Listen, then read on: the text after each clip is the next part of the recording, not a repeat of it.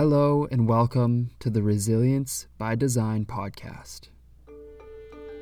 The Resilience by Design Lab at Royal Roads University, led by Dr. Robin Cox, aims to advance leadership in disaster risk reduction and climate action. Royal Roads University and the RBD Lab are on the unceded territories of the Coast Salish, Wasanich, and Lekwungen ancestors and families. At the Resilience by Design Lab, we work alongside youth and adults as changemakers and leaders to imagine new possibilities for climate action. This podcast is one of many ways to tell the stories of the inspiring changemakers and communities that we work with. My name is Ozzy Lang, and I have the pleasure of hearing and sharing these stories with you. On this episode, I am joined by Dr. Robin Cox, Director of the Resilience by Design Lab, to kick off season two of the podcast and share with you some very exciting news about the brand new Masters of Arts in Climate Action Leadership program at Royal Roads University. Robin, thank you so much for joining me on the RBD podcast. Many of our listeners likely know you or your work, but for those who don't, could you give some insight into who you are? My name is Robin Cox, and I'm a professor at Royal Roads University, which is in Victoria on the unceded territories of the Coast Salish and Wasanich peoples and the Lekwungen ancestors and families that caretake the land. Here at Royal Roads, I run the Resilience by Design lab. I'm the director of the lab, and it's a collaborative space that does research and curriculum design, really focused on building capacity for climate action and disaster risk reduction. I'm also the program head of a new program. It's a graduate program called the Master of Arts in Climate Action Leadership. There's also an embedded graduate certificate in uh, climate action leadership. And I'm a researcher, scholar, and cold water swimmer. Jumping right in here, what is the Masters of Arts in Climate Action Leadership program? The Master of Arts in Climate Action Leadership, or MACAL uh, for short, is a graduate program that has been designed to build capacity amongst a wide range of potential students, professionals working in sectors as broad as you know environment. They could be activists. They could be working in business entrepreneurs coming at it from communications or planning. And to support them building the capacity to lead the kinds of political social economic and environmental changes we need to address climate change. It's a program that is approximately two years long it has a unique structure, actually, that is geared to provide a customizable learning journey in the second year, where students can really uh, do a deeper dive into areas of interest to them, either from their professional goals, their learning goals in the program, or ideally both. What inspired the creation of MACAL? Well, the climate crisis is short answer. I've been working as an instructor and i helped design the disaster and emergency management master's program at royal roads. And i've been working in that for over 13 years. And the research that i do is also around disaster risk reduction focusing with young people. And increasingly over the last 10 years climate change has uh, become more of a focus with the young people we work with. It has become more of a focus in disaster and emergency management as we grapple with how to respond to the ever escalating crises of, of natural hazard related disasters and extreme weather events that are escalating in the context of climate change. And as we face other large issues and challenges that themselves will create disasters and the need for management and a response, you know, forced migration and environmental catastrophes that lead to needing to respond. So over those years, climate change has become more and more of a focus of mine and i was seeing a gap in in programs that were available for students to really focus in on climate change and develop the skills that they need to be developing in order to lead change and drive change. And the kinds of changes that we're talking about may be directly to do with natural resource management, for example, or environmental issues. There as likely to be about organizational change, change in communities as communities grapple with the risks and the impacts of climate change. They may be policy changes. And all of this requires a social equity and social justice lens, an understanding of Indigenous science and knowledge and ways of being, and how that can inform climate action can and should inform climate action and how we can bring those two different lenses, Western science lens and an Indigenous science lens, to bear on the kinds of complex challenges that climate change is posing for us.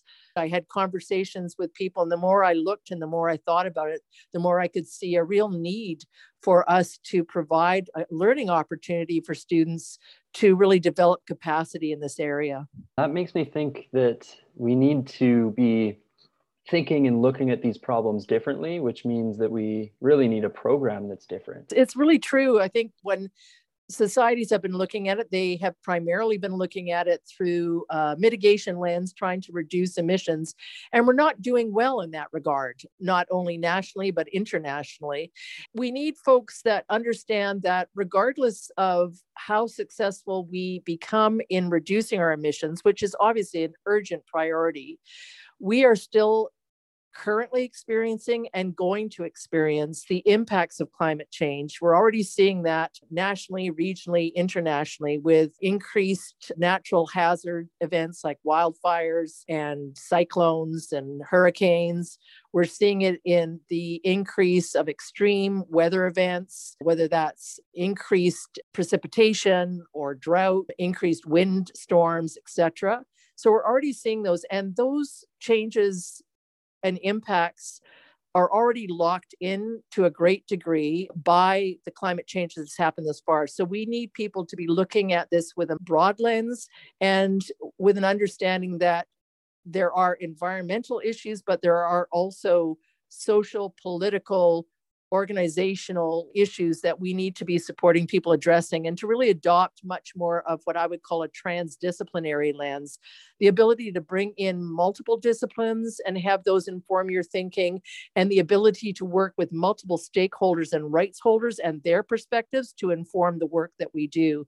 And so the program is really oriented in that way to develop leaders who have experience and expertise in change management, experience and expertise in approaching climate change with this transdisciplinary understanding, and who are really wanting to engage in the work that's going to be needed to to change this from a tale of disaster to one of potential transformation and to really participate in leading those changes, supporting our capacity to build climate resilient, a low carbon future, and a future that we want to live in, but that we want to have generations to come live in. So, you know, healthy ecosystems, healthy communities, and healthy people. In order to address these issues, we need to bring people around the table or have these transdisciplinary mm. relationships and have these people involved in these transdisciplinary pieces. And really, what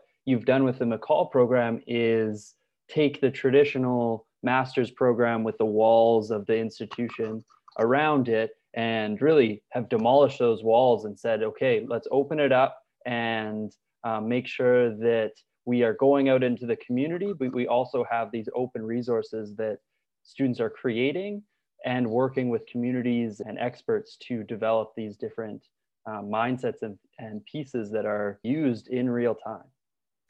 That's right. I chose to make the program an open learning program for precisely the reasons you've just described.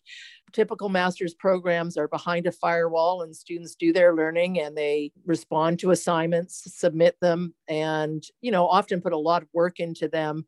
and an instructor reads them and that's really the end of it whereas with this open learning orientation students are really being invited to grapple with real world problems and create real world responses and share their learning as they go along in order to have some influence and impact even as they are learning.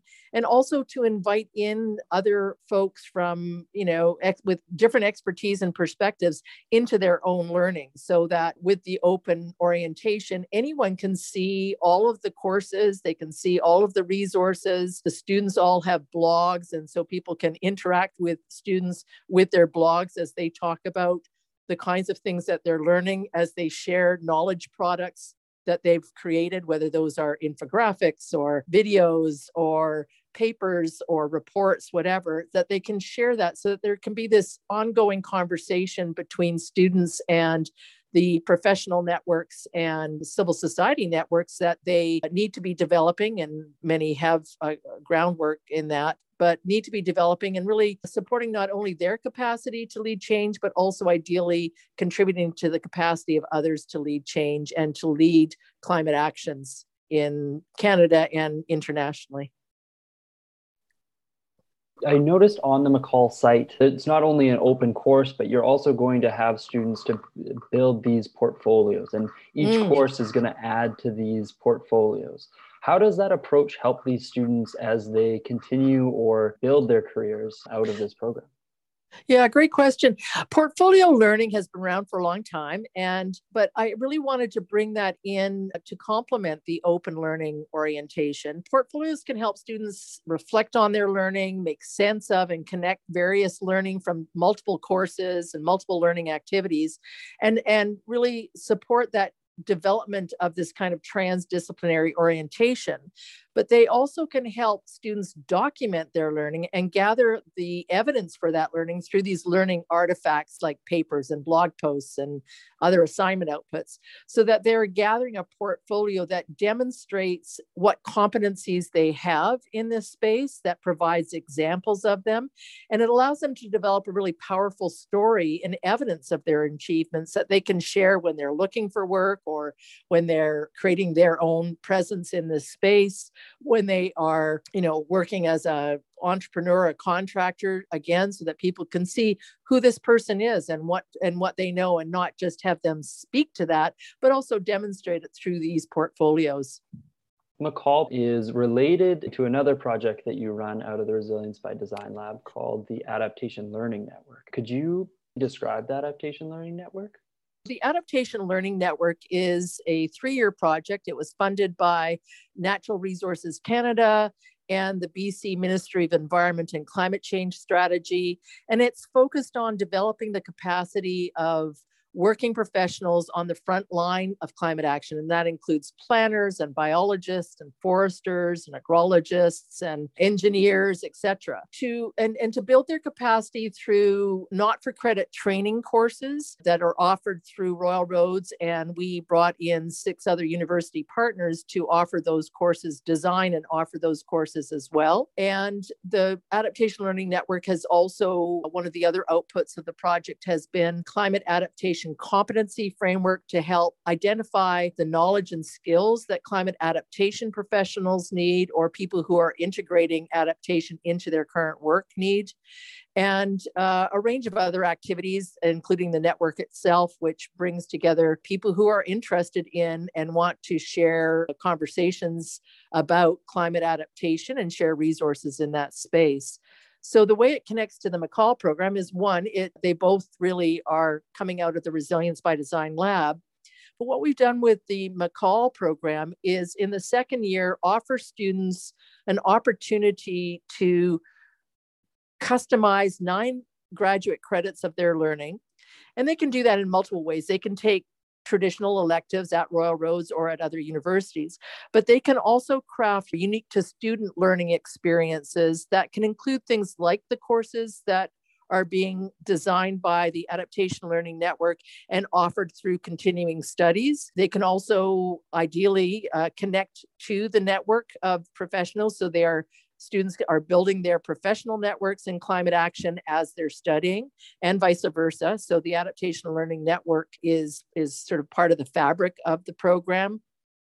And so that throughout their journey in the program, students are really building their networks in in conversation with other climate action leaders with other subject matter experts and that that can inform their thinking and the work they do. And ideally, as they move further into the program, they can also be sharing out and informing others' learning with their outputs. The very strong link between the Adaptation Learning Network and the MACAL program that we hope to cultivate now and moving forward. We're just in the inaugural offering of the uh, MACAL program just started late in May. And so we have the first cohort. Those connections will continue over time to develop.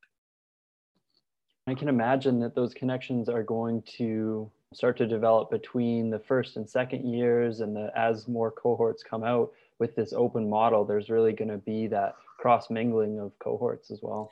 It's really throughout the fabric of the program providing opportunities for uh, peers to connect with each other. So it's a very social learning experience. Even though the program is offered uh, primarily online there are two learning intensive which in a post COVID environment will likely be in the face to face. But the online learning that we offer as part of the program and really a part of the fabric of Royal Roads is very dynamic. It's engaged learning, it's social learning, peers learning from each other, peers learning from their instructors, bringing in guest speakers, having webinars, et cetera, as be a part of the program. And as you said, from cohort to cohort sharing knowledge, the other possibility with open learning in that way is that one cohort will be able to build on and from the outputs from the previous cohort. And this a whole idea of open where you're reusing, remixing existing content, recognizing that we're often in other ways, in other contexts, kind of repeating ourselves and recreating things that are already created instead of trying to improve things that are already created and update them. So that's also a significant part of the MACAL program and the ethos, that sort of interaction, reciprocal learning, and really bringing in these core threads of learning, one of which is, is this open, another is transdisciplinary, and really connecting climate science through communication and other strategies uh, to, to be able to translate that and, and move that out into the world and bringing in a consideration of indigenous worldviews and perspectives and having people interact with students and students interact with each other and with an indigenous scholar in residence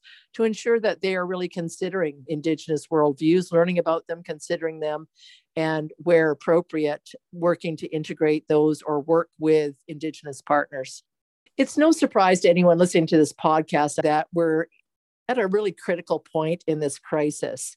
Climate change is escalating, and we still have a long way to go to significantly reduce our emissions globally, which means that we're facing a lot of impacts now and we are going and that's going to increase it's really a critical time where we really need greater capacity across society. And by greater capacity, I mean people who can take on a leadership role and help shift behaviors and culture and beliefs and values and help think through what it means to a community to adapt to unavoidable impacts or to be able to reduce their risks in some way.